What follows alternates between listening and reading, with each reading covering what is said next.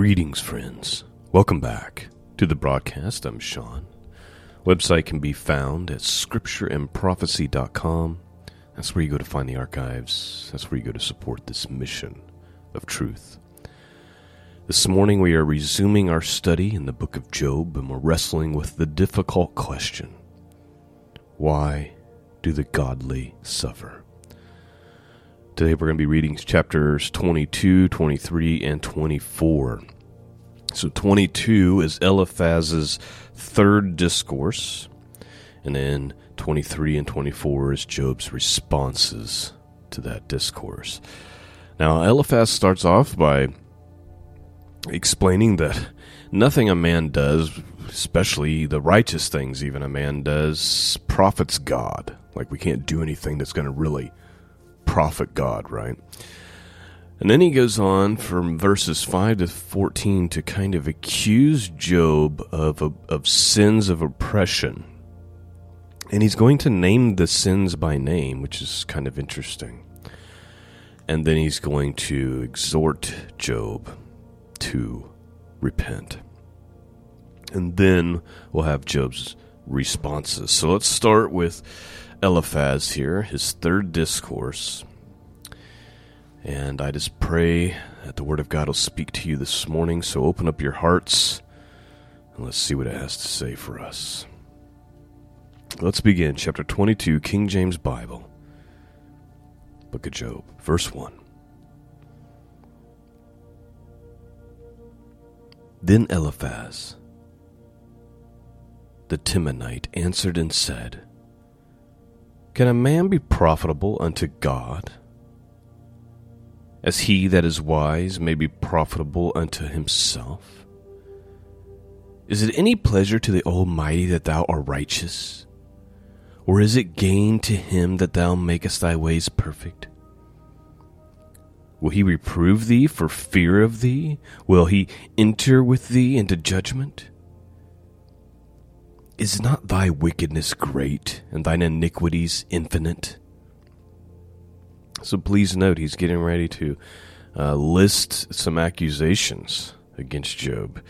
But he starts off by saying, Are you not wicked? Like, do, do you not have great wickedness?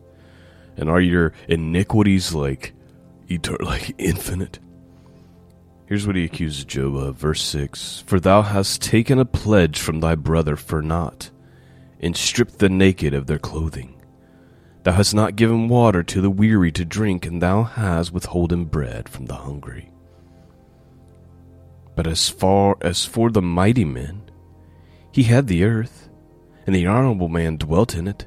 Thou hast sent widows away empty, and the arms of the fatherless have been broken. Therefore snares are round about thee, and sudden fear troubleth thee, or darkness that thou cannot see, and abundance of waters cover thee. So please note, and, and according to Eliphaz, in Eliphaz's mind, Job has committed some oppressive sins, and this is why these terrible things have come upon him. Verse 12 Is not God in the height of heaven? And behold, the height of the stars, how they are nigh. And thou sayest, How doth God know? Can he judge through the dark cloud? Thick clouds are a covering to him, that he seeth not, and he walketh in the circuit of heaven.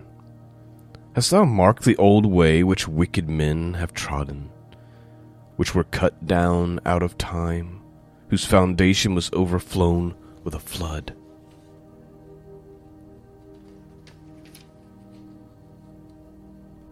Which said unto God, Depart from us. And what can the Almighty do for them? Yet he filled their houses with good things. But the counsel of the wicked is far from me. The righteous see it and are glad, the innocent laugh them to scorn. Whereas our substance is not cut down, but the remnant of them the fire consumeth. Acquaint now thyself with him and be at peace. Thereby good shall come unto thee. Receive, I pray thee, the law from his mouth, and lay up his words in thy heart. If thou return to the Almighty, thou shalt be built up. thou shalt put away iniquity far from thy tabernacles. Then shalt thou lay up gold as dust, and the gold of Ophir as the stone of the brooks. Yea, the Almighty shall be thy defense. And thou shalt have plenty of silver. For then shalt thou have thy delight in the Almighty, and shalt lift up thy face unto God. Thou shalt make thy prayer unto him, and he shall hear thee. And thou shalt pray thy vows. Thou shalt also decree a thing, and it shall be established unto thee, and the light shall shine upon thy ways. When men are cast down, then shalt thou say, There is a lifting up, and he shall save the humble person. He shall deliver the island of the innocent, and it is delivered by the pureness of thy hands. So that's chapter 22. Eliphaz is saying, Hey, in my eyes, you, you're this, you're, you're a wicked person. Uh, if you would re- just repent of this and and put God's ways and laws into your heart and act right, then you would be blessed. that's that's Eliphaz's advice for Job. So now let's look at chapter 23, which isn't too long, and then we're going to look at 24. But 23 is Job kind of complains that God has withdrawn from him. Like he can't find him, he's drawn away and then he reasserts his own integrity. So Eliphaz questions his integrity. Job responds by kind of saying, Well, no, that's not actually true. But he's still complaining that God is withdrawn. So let's have a look. Chapter 23. Then Job answered and said, Even today is my complaint bitter. My stroke is heavier than my groaning. Oh, that I knew where I might find him, that I might come even to his seat. I would order my cause before him and fill my mouth with arguments. I would know the words which he would answer me, and understand what he would say unto me. Will he plead against me with his great power? No, but he would put strength in me. There the righteous might dispute with him, so I should be delivered forever from my judge. Behold, I go forward, but he is not there, and backward, but I cannot perceive him. On the left hand where he doth work, but I cannot behold him. He hideth himself on the right hand, that I cannot see him. But he knoweth the way that I take. When he hath tried me, I shall come forth as gold. My foot hath held his steps, his ways have I kept, and not declined. Neither have I gone back from the commandment of his lips. I have esteemed the words of his mouth more than my necessaries for food. But he is in one mind, and who can turn him? and what his soul desireth, even he doeth. So please note, Job's like, I can't find him. I look forward, I look backward, I can't find him. I'd love to be able to have a conversation with God. I'd love to be able to bring my complaint before him. And then he goes on to assert his own integrity. So Eliphaz questioned it, and Job still stands firm that he is, that he does walk in God's ways, and when he comes out of trial, he'll be like gold, pure as gold, tried in a fire, basically. And then he says, and who can change the mind of God, right? Like God has his mind, he does what he wants. Who can who can do anything about it? Verse 14. For he performeth the thing that is appointed for me and many such things are with him. Therefore I am troubled at his presence. When I consider, I am afraid of him, for God maketh my heart soft, and the Almighty troubleth me. Because I was not cut off before the darkness, neither hath he covered the darkness from my face. So there is chapter 23. Now, chapter 24, Job's going to make the argument that the wicked do wickedness and, for the most part, go unpunished. right? Like they just the reality is is for the most part they just kind of get away with it, don't they? And we certainly observe that in the world. Um, the wicked grow old in their wickedness, no question. No question they get away with it on this earth. And for whatever reason, God has allowed it to be that way. But Job will end the chapter by explaining that in the end, there is judgment for the wicked. So they're getting away with it, they're getting away with it, they grow old getting away with it, they do all this evil, but then they have to uh, give an account. And then they'll be punished. And as we know, they'll be punished eternally. For all eternity.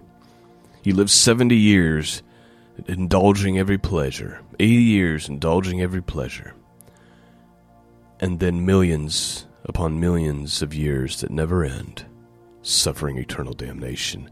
Hardly worth 70 short years that are like a vapor to indulge pleasure, isn't it? Let's have a look. Chapter 24, verse 1. Why seeing times are not hidden from the Almighty? Do they that know him not see his days? Some remove the landmarks, they violently take away flocks, and feed thereof. They drive away the ass of the fatherless. They take the widow's ox for a pledge. They turn the needy out of the way. The poor on the earth hide themselves together. Behold, as wild asses in the desert go forth to their work, rising betimes for a prey. The wilderness yieldeth food for them and for their children. They reap every one as corn in the field, and they gather the vintage of the wicked. They cause the naked to lodge without clothing. Clothing. They have no covering in the cold. They are wet with the showers of the mountains and embrace the rock for want of shelter. They pluck the fatherless from the breast and take a pledge of the poor. They cause him to go naked without clothing. They take away the sheaf from the hungry, which make oil within their walls, and they tread their wine presses in suffering thirst. Men groan from out of the city. The soul of the wounded crieth out, yet God layeth not folly to them. So he's saying, the wicked, they do all these things. Primarily, they oppress and steal and plunder the poor and the needy. And God does nothing about it. Right? That's what Job says. And that's, frankly, what we observe in the world. He says, Men groan from out of the city, and the soul of the wounded crieth out, yet God layeth not a folly to them. Verse 13 They are those that rebel against the light. They know not the ways thereof, nor abide in the paths thereof. The murderer rising with the light killeth the poor and needy, and in the night as a thief. The eye also of the adulterer waiteth for twilight, saying, No eye shall see me, and disguises his face. In the dark they dig through houses which they had marked for themselves in the daytime. They know not the light. For the morning is to them even as the shadow of death. If one knoweth them, they are in the terrors of the shadow of death. He is swift as the waters. Their portion is cursed in the earth, and he beholdeth not the way of the vineyard. Drought and heat consume the snow water, so doth the grave those which have sinned. So now Job's going to start getting into how even though they've gotten they've got they get away with all this evil, judgment awaits them. Verse 20 The womb shall forget him, the worm shall feed swiftly on him. He shall be made no more remembered, and the wickedness shall be broken as a tree. He, evil, entreateth the barren that beareth not, and doth not good to the widow. He draweth also the mighty with his power and rises up, and no man is sure of life. Though it be given him to be in safety, whereon he resteth, yet his eyes are upon their ways. They are exalted for a little while, but are gone and brought low. They are taken out of the way altogether, and cut off as the tops of the ears of corn. And if it be not so now, who will make me a liar, and maketh my speech nothing worth? And that is the end of our study for this morning. It's, I mean, it's easy to relate to Job because we see the troubles and experience troubles in our own lives. We see the wicked getting away with all their wickedness and indulging every pleasure and living in their on their high hills. But there is a day coming when the sheeps and the goats will be separated and the scales will be balanced and the promises of God will be given to the remnant, and they will inherit the earth for all eternity.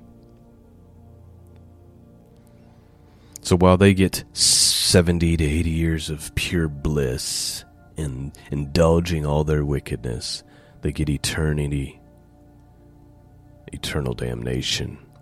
While the righteous have trouble and struggle and wrestle, they have all eternity with the bliss, right? And pleasures in, that God has in His right hand and His left hand, and things that we cannot even conceive. So it'll be flipped on its head in the end. But with that said, it is difficult while in the midst.